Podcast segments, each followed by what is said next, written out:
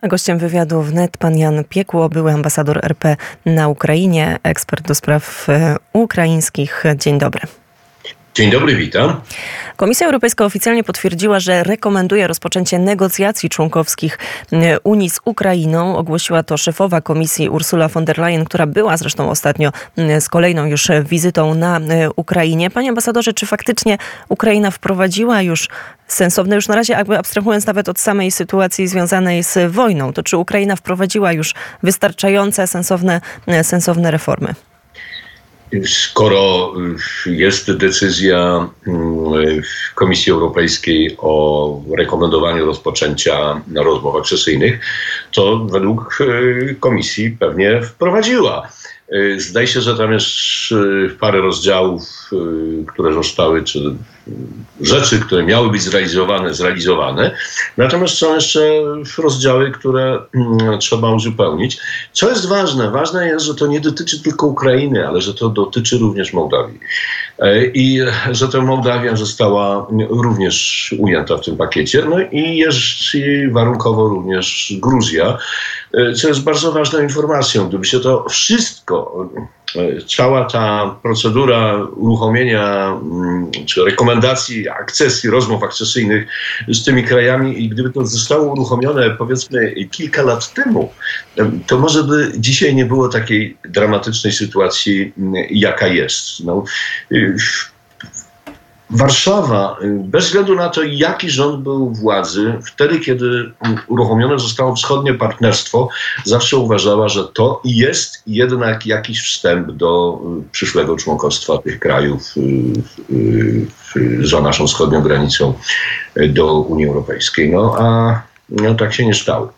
A jak to jest odbierane przez e, Kreml, przez Władimira Putina? Trochę e, część komentatorów, na przykład w kontekście e, bezpieczeństwa czy wschodniej flanki NATO, mm, podnosiło, że przyłączenie Finlandii czy Szwecji, no, które cały czas jeszcze, mm, jeszcze gdzieś leży na stole, no, spowodowało wydłużenie tej granicy, na przykład Rosji właśnie z NATO praktycznie dwukrotnie. A jednym z argumentów, którymi Władimir Putin tłumaczył właśnie zaatakowanie Ukrainy, było to, że bardzo mocno te państwa członkowskie paktu zbliżają zbliżają się do granicy, do granicy Rosji. Teraz no, mamy na stole nie tylko przyłączenie właśnie Ukrainy, wspomniał pan także o Mołdawii, gdzie tam wpływy rosyjskie niestety wciąż są e, bardzo duże. Jaka jest, czy już możemy mówić już o jakiejś reakcji ze strony Rosji, albo jaka, jak ona może wyglądać?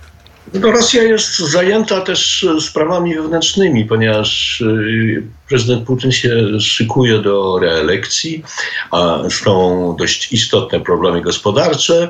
Y, no, oczywiście na pewno ten temat już był poruszony. Widziałem, że, że były tam jakieś komentarze odnośnie, odnośnie mm, tej decyzji, mm, tej rekomendacji Komisji Europejskiej. Natomiast uważam osobiście, e, że to tak jak było w przypadku Polski, że jednak Ukrainie przede wszystkim będą potrzebne gwarancje bezpieczeństwa, twarde gwarancje bezpieczeństwa, żeby ta, ta, cała akcesja w przyszłości mogła się udać. One są po prostu niezbędne. I że ta droga to będzie również prowadziła przez y, jakieś gwarancje bezpieczeństwa ze strony NATO, być może podczas najbliższego szczytu w Waszyngtonie. A kwestia akcesji, no to będzie kwestia późniejsza i bez tego bezpieczeństwa, bez tych gwarancji bezpieczeństwa, y, to, to są naczynia połączone. Tego się po prostu nie da oddzielić. Czyli najpierw gwarancje bezpieczeństwa, natowskie gwarancje bezpieczeństwa, później mm, ewentualne przyłączenie e, do struktur e, Unii Europejskiej. A skoro mówimy mm, no, tak naprawdę już o Stanach Zjednoczonych, myśląc też o, o całych gwarancjach bezpieczeństwa, to przejdźmy do e, pomocy, która płynie ze Stanów Zjednoczonych. To są słowa rzecznika Rady Bezpieczeństwa Narodowego. Wyczerpaliśmy już około 96% środków, które otrzymaliśmy od Kongresu na pomoc Ukrainie. Tak wczoraj właśnie właśnie powiedział rzecznik Rady Bezpieczeństwa Narodowego. No i jak to jest, jeżeli chodzi o tę pomoc, która e, płynie ze Stanów Zjednoczonych, też szczególnie w kontekście no, bardzo trudnej sytuacji na froncie i tego, że Wołodymyr Załęski no, wcześniej miał taką kartę przetargową, mówił o wielkiej kontrofensywie, o tym, że uda się, bo cały czas te słowa padały, nie tylko ust Wołodymyra Załęskiego, uda się odeprzeć rosyjskie wojska. Dzisiaj ta narracja już niestety trochę się zmienia. Czy to osłabia e, pozycję taką negocjacyjną, czy też w, w, proszącą o pomoc e, prezydenta Ukrainy? No niestety wydarzenia na Bliskim Wschodzie, czyli praktycznie mm, wojna w, w, na terytorium e, Palestyny i mm, e, wydarzenia tam spowodowały, że mm, uwaga świata i szczególnie uwaga Stanów Zjednoczonych troszkę się przekierowała na, na tamten kierunek, czego można się było rzeczywiście obawiać w sytuacji, kiedy usłyszeliśmy o tym, co się tam dzieje. Rzeczywiście w tej chwili w kongresie jest pewien problem w przyznaniu nowych środków dla, dla Ukrainy. Y, y, nie został przegłosowany pakiet, który proponował prezydent Biden, żeby ująć w jednym pakiecie pomoc zarówno dla Izraela, jak i dla Ukrainy i także dla Tajwanu. Y, ponieważ nie udało się tego zrobić, więc trwają w tej chwili różne gry republikańsko-demokratyczne w, w kongresie. I no, trzeba powiedzieć, że jest również grupa mm, kongresmenów republikańskich, y, która stanowczo wspiera y, Ukrainę i chciałaby ten problem y, załatwić rozwiązać. Pojawiają się również głosy ze strony części republikanów absolutnie nieprzychylne Ukrainie, wzywające do tego, żeby przestać wspierać mm, Ukrainę i nie dawać więcej pieniędzy. Rzeczywiście prezydent Żeleński jest w dość trudnej sytuacji, co się pewnie też będzie przekładało, czy już się przekłada na, na jego wizerunek wewnętrzny.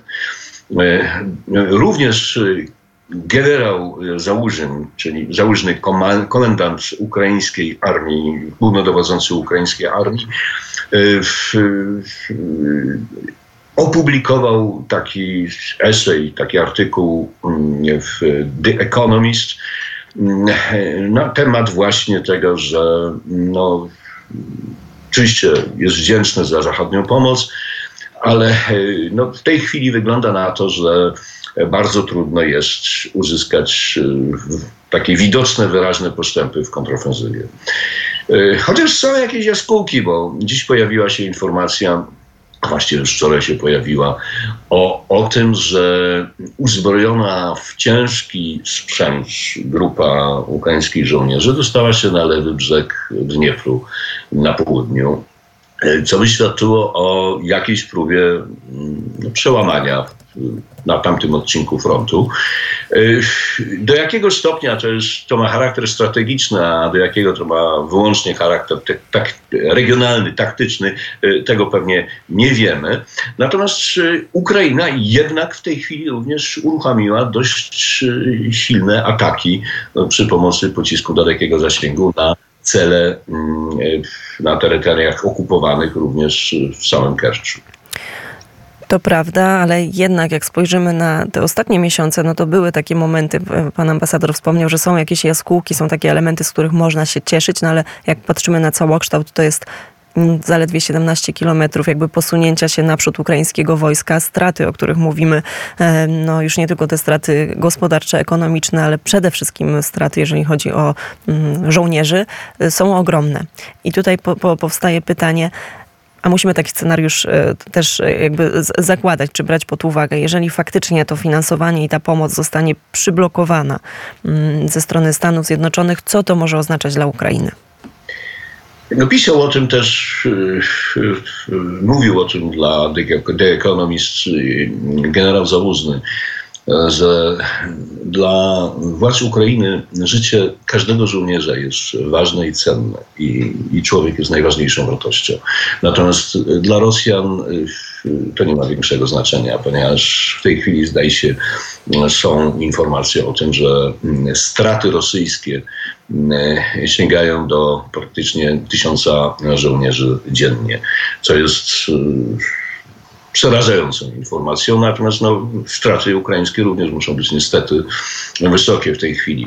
No, rzeczywiście to powoduje, mm, to powoduje mm, być może nawet jakieś zwątpienie, czy mm, jakieś takie refleksje, które mogą się pojawić, że w takim razie należy zamrozić konflikt i prowadzić rozmowy pokojowe i część elity, elity politycznej Zachodu cały czas gdzieś sufluje y, ten wątek. Natomiast to, co się w tej chwili dzieje, jak chodzi o pomoc Ukrainie, no to jest również ukłon w kierunku krajów zachodnich, Unii Europejskiej, żeby pomagała Ukrainie bardziej, ponieważ jest problem z tą pomocą ze Stanów Zjednoczonych. I tu trzeba zrobić ukłon w kierunku prezydenta Macrona i Francji, która dostarczyła bez większych skrupułów pociski dalekiego zasięgu, Stalp, które okazały się być niezwykle skuteczne e, podczas ataków ukraińskich na cele na terytoriach okupowanych. Więc można powiedzieć najkrócej. Bardzo dobrze nie jest, ale nie jest też tak źle i czekamy na rozwiązanie z Waszyngtonu. Czekamy na rozwiązanie z Waszyngtonu, a pojawiła się taka informacja w przestrzeni publicznej, że zarówno Unia Europejska, jak i właśnie Waszyngton naciska jakoś tak dyskretnie e, na Ukrainę w sprawie rozmów e, pokojowych. Jak pan sądzi, czy jeszcze takie rozwiązanie polityczne czy dyplomatyczne w ogóle jest w grze. Przepraszam, że w taki sposób to, e, to ujmę. Mm, no i też której ze stron bardziej zależy teraz na takich negocjacjach i na rozwiązaniu właśnie mm, z poziomu dyplomatycznego. I niewątpliwie Rosji na tym zależy i ten temat y, gdzieś już się pojawiał w wypowiedziach niektórych, mm, y, niektórych mediów y, i e, nie wprost być może. Rosja by była tym zainteresowana, bo by po prostu mogła zyskać na czasie i uzupełnić braki w amunicji, sprzętu i potem zro zrobić to samo, co już raz zrobiła. Więc to byłby powód do, tego samego, co już pamiętamy z czasów Mińska 1, Mińska 2, y, kiedy uważano, że z Rosją można rozmawiać, że Rosja jest wiarygodnym partnerem. Ja myślę, że to by było wejście po prostu do tej samej rzeki i do tej samej wody, y, które no, z punktu widzenia interesów Ukrainy, a również i Polski, wschodniej Frankilatu, by było, było po prostu niewłaściwe. To jeszcze jedno pytanie dotyczące, już trochę Pan wspomniał o tym, że wszystkie te czynniki zewnętrzne mogą oddziaływać no, w sposób osłabiający na pozycję Wołodymyra e, Załęskiego, ale co więcej możemy powiedzieć na temat tego, co dzieje się obecnie wewnątrz, e, wewnątrz polityki ukraińskiej? No, tam się pojawił element, który wywołał sporo zamieszania, mianowicie mm, informacje o jakichś naciskach ze strony Zachodu, żeby odbyły się wybory. E, zgodnie z kalendarzem wyborczym w, w, w Ukrainie. Jest to chyba pomysł niedobry, ponieważ kraju, w, który, w którym toczą się działania wojenne, kiedy część obywateli znajduje się na terytoriach okupowanych i z tego względu nie może uczestniczyć w procesie wyborczym, a część obywateli przebywa poza granicami, gdzie również dość trudno, to będzie bardzo kosztowne zorganizować te wybory, to myślę, że to jest jednak rzeczywiście pomysł, pomysł niefortunny. Natomiast ten pomysł narobił już trochę szkody. E, ponieważ gdzieś takie oczekiwania się pojawiły i ten temat został poruszony. E, zdaje się, że prezydent Żeleński dość twardo i ostro e, zareagował, mówiąc, że, że właściwie w czasie wojny po prostu nie powinny się te wybory odbywać. Natomiast no, rzeczywiście tam wewnątrz Ukrainy, w samej polityce ukraińskiej, wewnętrznej, mm, dzieją się jakieś, jakieś ruchy, y, które, których może do końca nie potrafimy nawet zdiagnozować. I o tym wszystkim będziemy mówić także na antenie Radia Wnet. Zapewne jeszcze z panem ambasadorem też będziemy mieli okazję e, rozmawiać, taką mam nadzieję. Pan Jan Piekło, e, publicysta, był ambasador Rzeczypospolitej na Ukrainie, był gościem poranka Wnet. Dziękuję za rozmowę. Dziękuję bardzo.